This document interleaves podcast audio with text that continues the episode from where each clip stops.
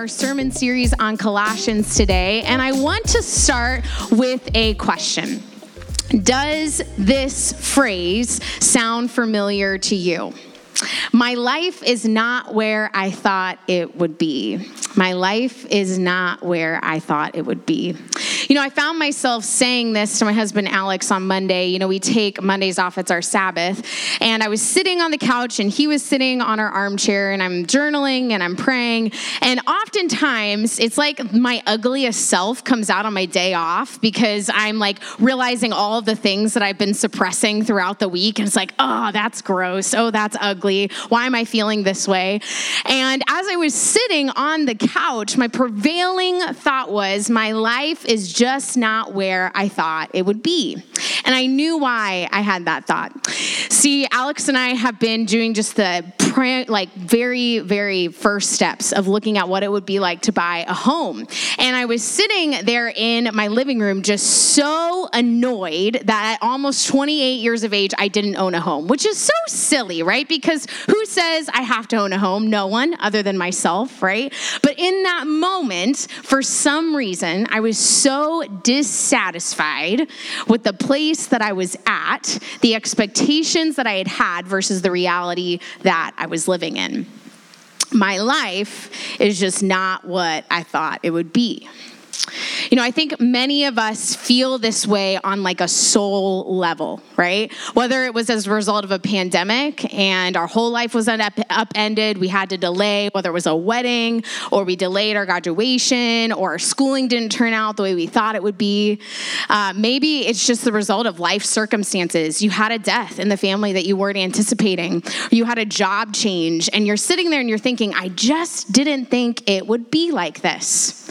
I thought at this point in my life, I would be married. I thought at this point in my life, I would have some sort of financial security. I thought at this point in my life, you fill in the blank, right?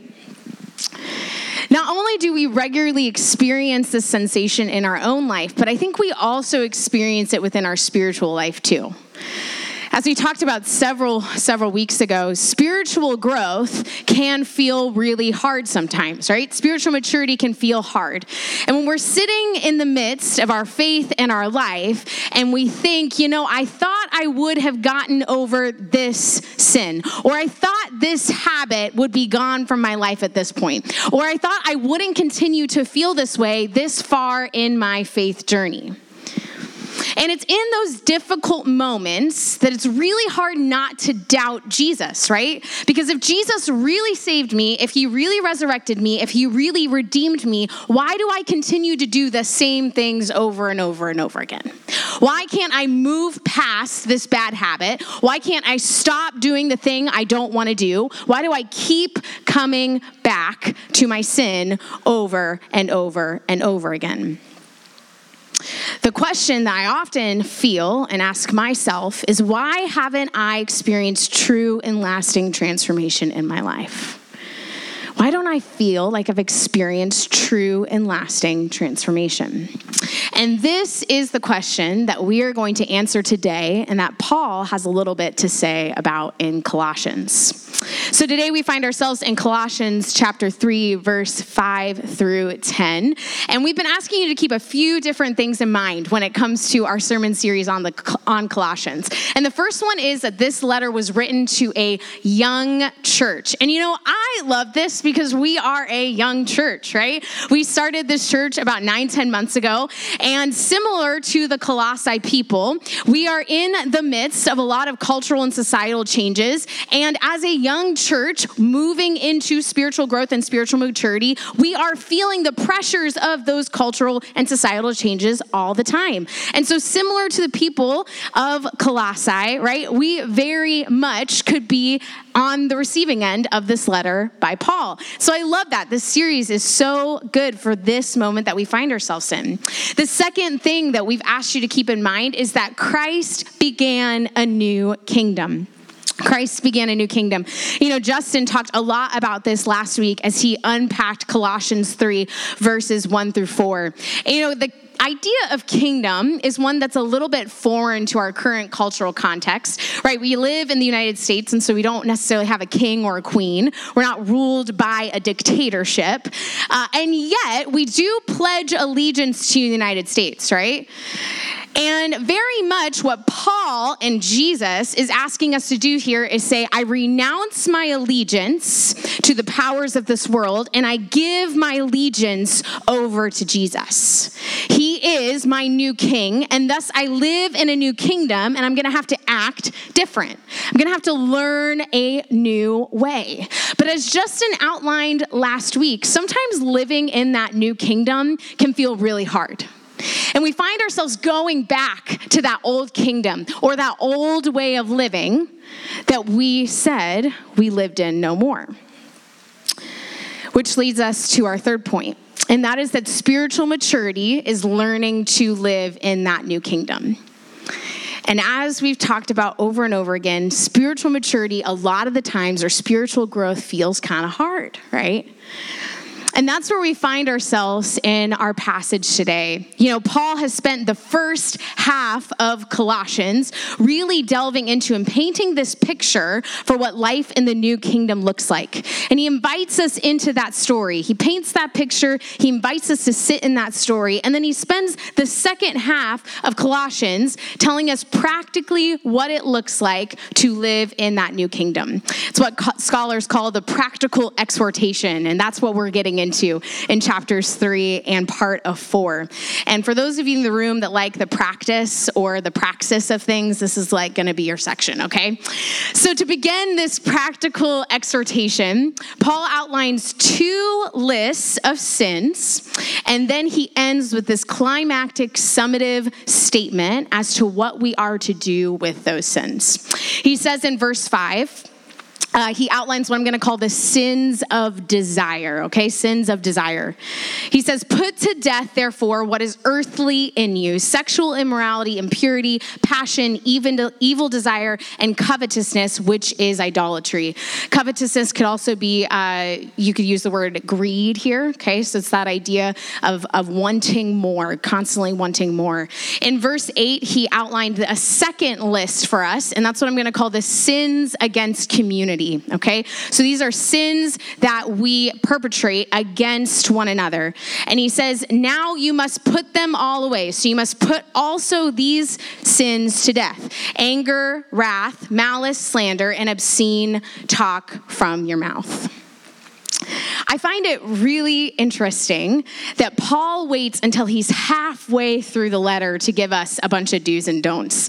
Like, I don't know about you, but when I think about spiritual growth or maturity, I tend to think about all the things I should do and then all the things I shouldn't do, right? That's what we think of. That's how we're parented, right? As kids, we've got a list of rules that we're supposed to do, a list of things that we're not supposed to do, and that's how we grow. That's how we mature, right? Except for I think Paul knew something that I often forget. And that is that rules do not compel people to act, stories do. Rules don't compel people to act, stories do. That's why I think Paul spends the first two chapters, so half of the whole letter of Colossians, outlining the story of Jesus and saying, You fit right in that story. He says, What happened to Jesus has happened and is happening to you. Paul says in Colossians 3 1 through 4 that we died with Christ, that we're being resurrected with Christ, and that then we will return with Christ. He situates us in the story of Jesus and says, What Jesus did, you are doing and have done. And being that we're situated in this story of Jesus, Paul instructs us to put to death sins of desire and sins against community, and in doing so, be raised to life with Christ. For he says, You have died past tense to these sins, just as Jesus died on the cross, and you're being resurrected or raised to life in this new kingdom, just as Jesus was resurrected. But I find it hard when we're talking about sins to really think through what does it mean to put to death sin, right? Like, how do I permanently put it down in that grave? N.T. Wright says it this way, and I'm going to quote him a lot because he has a fabulous commentary on Colossians. But he says it this way To put something to death, you must cut off its lines of supply. That makes me think of um, if you lust after someone, right? Poke out your eyes, right? Cut off your hand. Whatever it takes, you must put to death, cut off the proverbial lines of supply. Every Christian has the responsibility before God to investigate the lifelines of whatever sins are defeating him personally and to cut them off without pity. Better that than they have, uh, they have them eventually destroy you. So it's not just these obvious sins that Paul says you have to put to death, you have to cut off before they destroy you. It's also sins that aren't so obvious, sins that we tend to gloss over, that we think are just, eh, maybe those are okay right? It's those sins of anger, those sins of malice. When we say something to someone that we probably shouldn't have said, when we act in anger towards someone, and Paul says, these also have to be put to death as you are put to death and then raised back into Christ. N.T. Wright says this in regards to these sins against community. He says, One cannot always prevent angry or hateful thoughts from springing into your head, but they should be dealt with firmly before they turn into words. It is not healthy, as it sometimes is supposed, to allow such thoughts to find expression. It is certainly healthy to recognize and face up to one's own anger and frustration and to search for proper and creative ways of dealing with it. And here's the key part of this quote.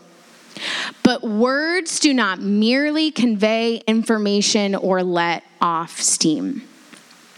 They change situations and relationships, and they often do so irrevocably, can't turn back time.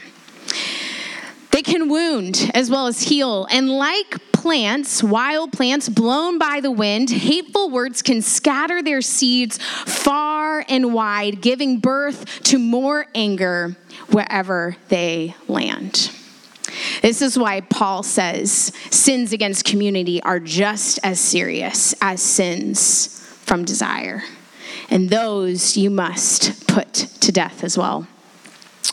You know, I think there has been a lot of hateful seeds sprinkled and planted in 2020 and 2021. In fact, it may be among some of the most common and worst sins of our time period. Not only did many of us witness this type of behavior or were on the receiving end of it, but I'd like to say and garner and postulate that maybe some of us, including myself, perpetuated some of these seeds. Whether we participated in this type of talk regarding a political party, an ethnic group, or maybe even a denomination or a church, I think it can be said that several of us at one point in time participated in hate speech that changed relationships in our life irrevocably. And Paul says that type of speech must be put to death. They don't belong in that resurrected life. They don't belong in the kingdom of Jesus. They belong in the grave. And with that, after detailing all of these things, these behaviors, these practices that have to be put to death to participate in this story of Jesus, Paul, in a genius way, ends these lists with the summative statement in verse 9 and verse 10. He says, Do not lie to one another, seeing that you have put off the old self with its practices and have put on the new self, which is being renewed in knowledge after the image of its creator. A few things to notice about this verse, uh, these two verses. The first one is that Paul summarizes everything he's just talked about in the preceding verses with one line Do not lie to one another. Remember, last week, Justin Roberts pointed to Genesis 3, verse 1 through 10, as the origins of sin. In reading the story of Adam and Eve, we're reminded that the enemy likes to attack us through our mind, through lies. And Jesus says, particularly about these lies and this enemy attack in John chapter 8, verse 44 you belong to your father, the devil, and you want to carry out your father's desires. That's your old self. That's who you belonged to prior to belonging to Christ. The devil was a murderer from the beginning, not holding to the truth, for there is no truth in him. And when he lies, he speaks his native language, for he is the father of lies. See, all of these sins that we've talked about, these sins of desire, these sins against community, boil down to one thing. And that is lies that we believe about ourselves, about one another, and lies that we communicate to those around us. Author and pastor John Mark Comer puts it this way Our fight with the devil is first and foremost a fight to take back control of our minds from their captivity to lies and liberate them with the weapon of truth. See, our old selves belong to the father of lies, and our new selves belong to the father of truth, Jesus.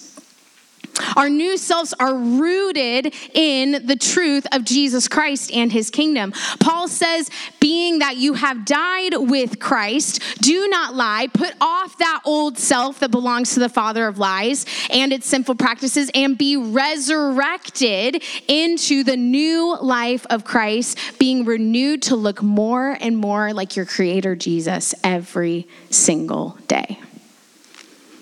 And then the next item of note that Paul does, he uses this clothing metaphor. And this clothing metaphor, this putting on and this putting off that Paul talks about here is really significant.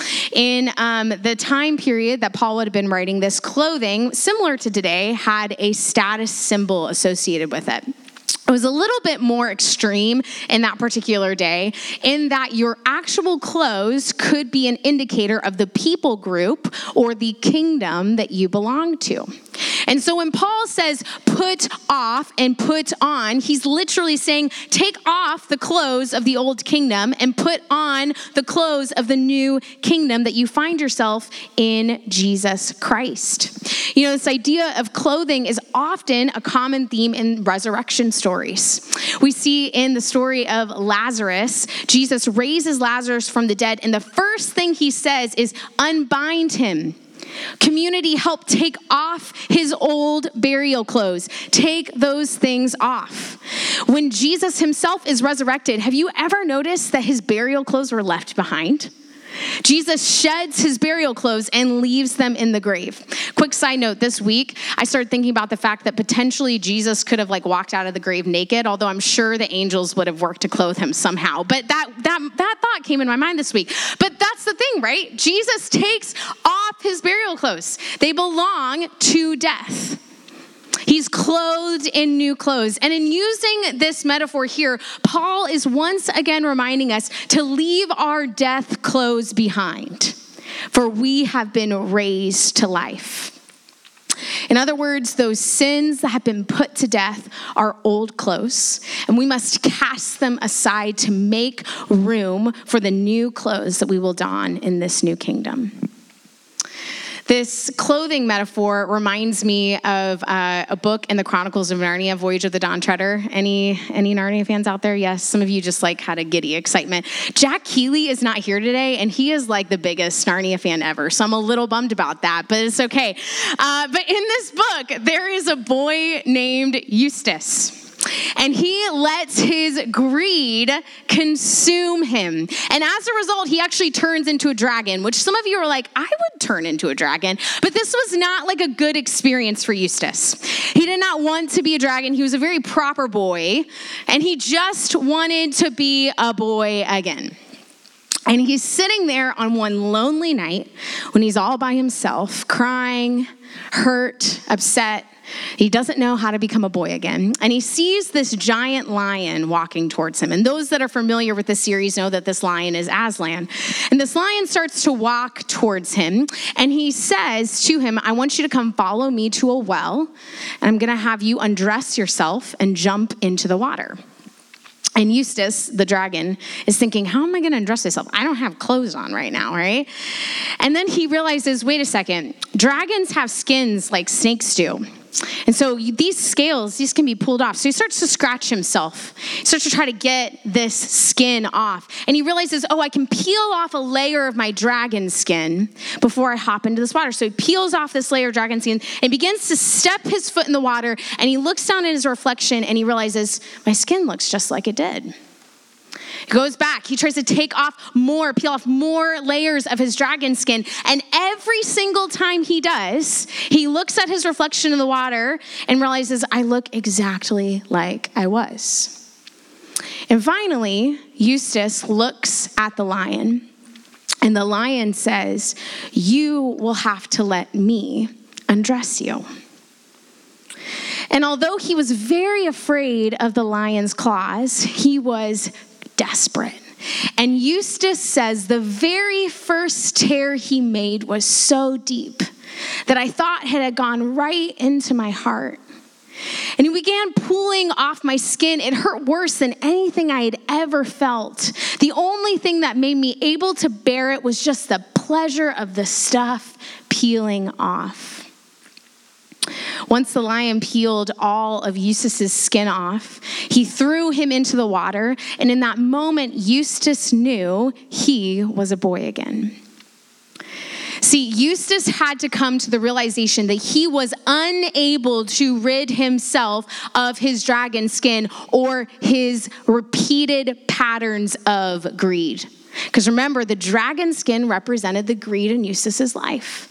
He was unable to shed the patterns of greed that had consumed him. The only one that could was the lion. And similarly, are we not the ones that cannot take off our own filthy clothes, right? Jesus is the one that does that. We are not the ones that put on those new clothes of the kingdom. Jesus is the one that dresses us. And Jesus is the only one that can properly declothe and reclothe us. In Matthew 6, Jesus says, But if God so clothes the grass of the field, will he not clothe you? I don't know about you, but after reading Eustace's story, I want to have that full transformation. I want that lion to painfully come and tear off those layers. But if I'm being really honest, I tend to look down at my own skin again and see the old layers there over and over and over again. And that begs the question why do I look down and continue to see my old clothes when Jesus said he has put new ones on me? Why do I finally think I've mastered my anger and frustrations and I lash out all over again? Why do I finally think I've forgiven a friend and then that bitterness creeps back into my heart? Why do I think I finally overcome my frustration towards a political leader, a church, a denomination, or any sort of church leader, and then I see something on Instagram and all of a sudden I'm angry again? Why? Why do I continue to feel like I live in old clothes when Jesus has said you have new ones? Inevitably, I'm consistently left with the question why does real and lasting transformation feel so difficult and unattainable, even in my own life? And that's the question this week that I've been working to answer. And I think the answer is threefold. The first is that we live in the already but not yet. The second is that we focus too much on our old clothes. And the third is that we forget to take the long view. And I'm going to spend some time unpacking each of these three. But I do just want to briefly say although these answers are not uh, completely satisfactory in our moments of frustration, I do think that they can provide a framework or parameters for us to begin dealing with that transformation frustration. And so, first, we live in the already but not yet. So transformation feels difficult because we live in the already but not yet.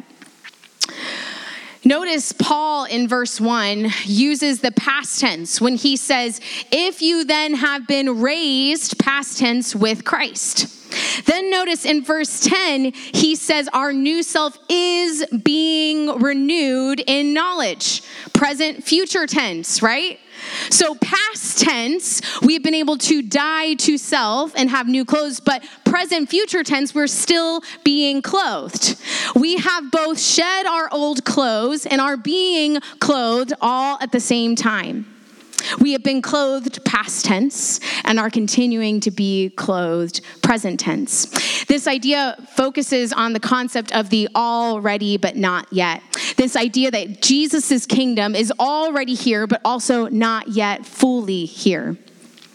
And we are presently called to live in that kingdom through Jesus' example on earth, but waiting also for the full revelation of his kingdom in his return. And you know, as much beauty and real, wonderful uh, admiration and pursuit that comes from wanting to be more like Jesus every day in the day to day right now, it's also really frustrating to live in that in between tension. It's not fun. In the words of Pastor Ashley Anderson from Church of the City, New York, she says this As people, our souls are tethered to the story or the kingdom of Jesus like a rubber band. And the further we get from that story, the more tension we feel.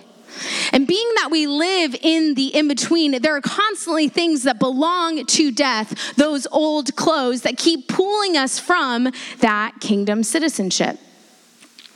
Paraphrasing the author and professor Tod Bolsinger, we live in a holy Saturday moment.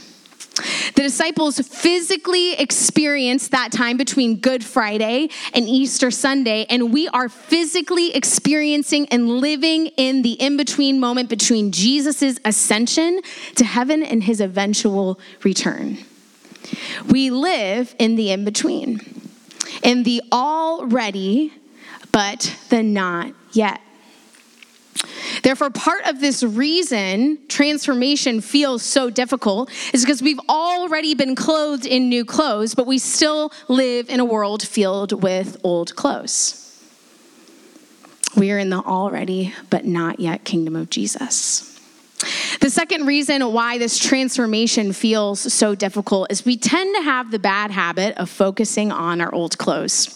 So I gave a shout out to our Narnia friends and our Narnia fans out there, but now we're going to go the other extreme Harry Potter. Am I right? Okay, so I personally love Harry Potter. I'm a big Harry Potter fan. I didn't discover it until adulthood. And in the Harry Potter series, specifically in Order of the Phoenix, uh, there is this part in which Harry Potter is believed people think he is telling lies. Particularly this one professor, her name is Professor Umbridge. She turns out to be a very bad character, okay? She's not a good lady. And uh, she thinks Harry Potter is telling lies. And so she tells him, You're gonna sit down and you're gonna write, I must not tell lies, I must not tell lies, I must not tell lies, over and over and over again with a pen that's gonna draw on your blood until it shows up on your hand. And although this sounds like really horrible punishment on the onset, right? We would never worse, like wish this on our worst enemy. Don't we do this to ourselves literally all the time? We have a moment of anger, and instead of focusing on what we should do, instead we wallow in a moment of self deprecation, reciting over and over again, I must not get angry, I must not get angry, I must not get angry, I must not get angry. In the words of Dallas Willard, we tend to focus more on our sin management than we focus on our transformation. Paul goes on to say later in verse 12 through 14, and I won't completely steal Alex's thunder because that's what you're preaching on next week, but uh, to say don't focus on the old clothes is to say I'm going to focus on the new ones. The next time you feel frustration or bitterness towards someone, Maybe instead of focusing on those negative emotions, we work to think about the person God has created them to be. We start taking steps towards loving them even when we just don't feel like it in our spirit. Slowly but surely, you'll start to realize that your frustration turns to patience and your bitterness turns toward forgiveness of that person. The next time you find yourself lusting after a person, taking that second glance, as Alex talked about in our sermon series on the Mount, what would it look like for instead of you to be beating yourself up over and over and over again, for you to begin to imagine what God may want for that person's life? What would it look like for you to begin thinking, what visions does God have for their future? What dreams does He have? What is He wanting to do in their life? And slowly but surely, you will stop seeing them as a commodity and you will start seeing them as an image bearer of Jesus Christ. See, we need to focus much more on our new clothes than on the old ones. The third and final reason why transformation feels so difficult is because we tend to lack the long view. And, worship team, if you want to go ahead and join me. You know, generally speaking, myself especially included, we tend to be a pretty impatient bunch. Uh, my dad will actually be with us in a couple weeks, and you can ask him, like, growing up as a child, the only thing I could be described as is a bull in the china closet. Like, oh my goodness, my level of patience was so low. And I tend to think as human beings, we're kind of all a little bit like that, right? But what's really interesting about not just our spiritual transformation and growth, but just about the way in which human beings learn is we tend to learn really, really, really slow. In Malcolm Gladwell's 2008 book, Outliers The Story of Success, he explains that in order to become an expert in anything, you have to spend at least 10,000 hours practicing that particular skill. That's 20 hours every week for 10 years. I don't know that I've ever spent that much time doing anything. It's like, wow, okay, right? 10,000 hours. What would it look like for us to apply the 10,000 hour rule to our spiritual formation? Could it be that that transition from our old clothes into our new ones doesn't just take a day, doesn't take a week, doesn't take a month, doesn't take a year, but maybe it takes a lifetime? What if spiritual transformation or spiritual formation just simply looks like putting one step in front of an, a, the other for a lifetime of walking.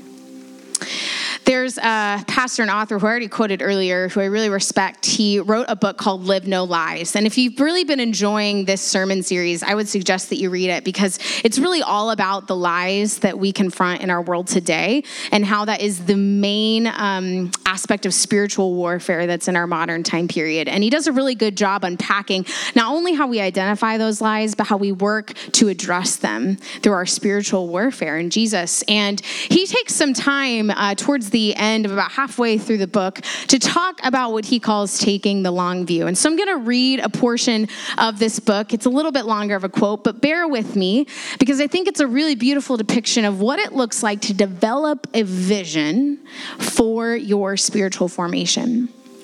He says this As I write this chapter, I just came off a pretty rough week. I'm like, oh, thank goodness, even Pastor John Mark Comer has rough weeks. Uh, a few interpersonal things had happened that really stressed me out. And by the time my Sabbath rolled around, I was really, really feeling it. Similar to me. I had an adulthood long, excuse me, adulthood long struggle with anxiety that, while better than it's ever been, still rears its ugly head on a regular basis. And in that moment of discouragement, when I was literally thinking, will I ever mature past anxiety's hold on my soul? I felt the Spirit remind me to take the long view. Here's John Mark Comer in peace in his 20s. Not much to look at still pretty anxious young man with a tortured sensitivity. Here's John Mark in peace in his 30s. Better, but still quite a long ways to go. 40s, this is the current age group that John Mark finds himself. 40s, wow, I see a noticeable uptick. I definitely see some improvement, but I've got a long road ahead of me. But by the time I'm in my 60s, deep shalom. Deep shalom, friends. Come what may, my soul is at peace with God. And so it's with that vision of my future self in mind, I go about the rest of my day. I'm practicing the way of Jesus as best I can and playing the long game. As my father frequently said, take the long view. I think several of us today need to be reminded to take the long view of ourselves. to have a vision for what our future selves could look like, even if it feels really impossible right now. To say, what could those new clothes in Christ's kingdom fully look like? What could it look like for Jesus to slowly but surely begin to help me with this old habit or this thing that just continues to bother me over and over again? What could my life look like 10 years from now, 20 years from now, 30 years from now, in its full revelation in Christ's kingdom upon his return? What would it look like to establish a vision for our spiritual life right now? And this is our spiritual practice for this week. We end every week with a spiritual practice, something to do to live out what we have learned. And as we go into a time of confession, of communion, of worship, of prayer, I want you to begin crafting that vision in your mind, just like John Mark did, right? 20s, uh, not doing so well. 30s, maybe I'm getting a little better, right? 40s, okay, I'm starting to maybe get on the right track. 60s, 70s, 80s, oh, deep shalom, right? Begin crafting that vision in your mind for what those new clothes could look like. And as you focus on those new clothes, I want you to consider writing it down sometime this week somewhere that you can revisit it often or post it on your wall. Because I think in revisiting that vision and continuously looking forward to our new clothes, we'll find ourselves slowly but surely stopping focusing on our old clothes and remembering what it's like to live in the already but the not yet. May Jesus, as we focus on this vision of our new clothes, remove our old clothes and dress us once again anew. Let's take some time to pray together.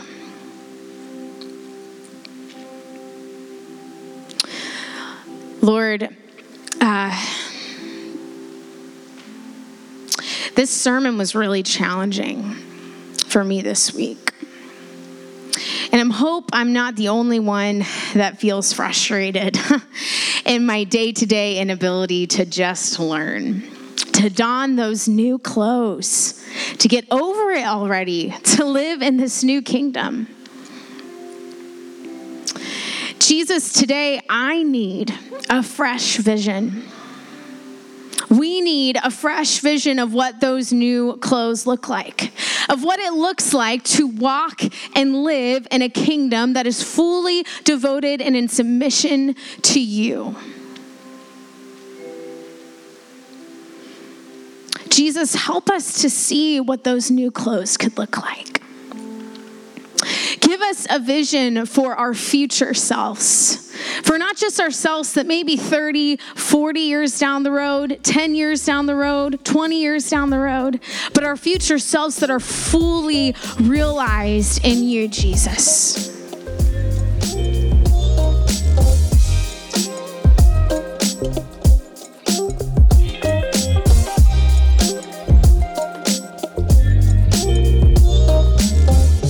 Listening to the Midtown Church Weekly Podcast. To find out more or to join a church gathering, check out our website at midtownkc.church.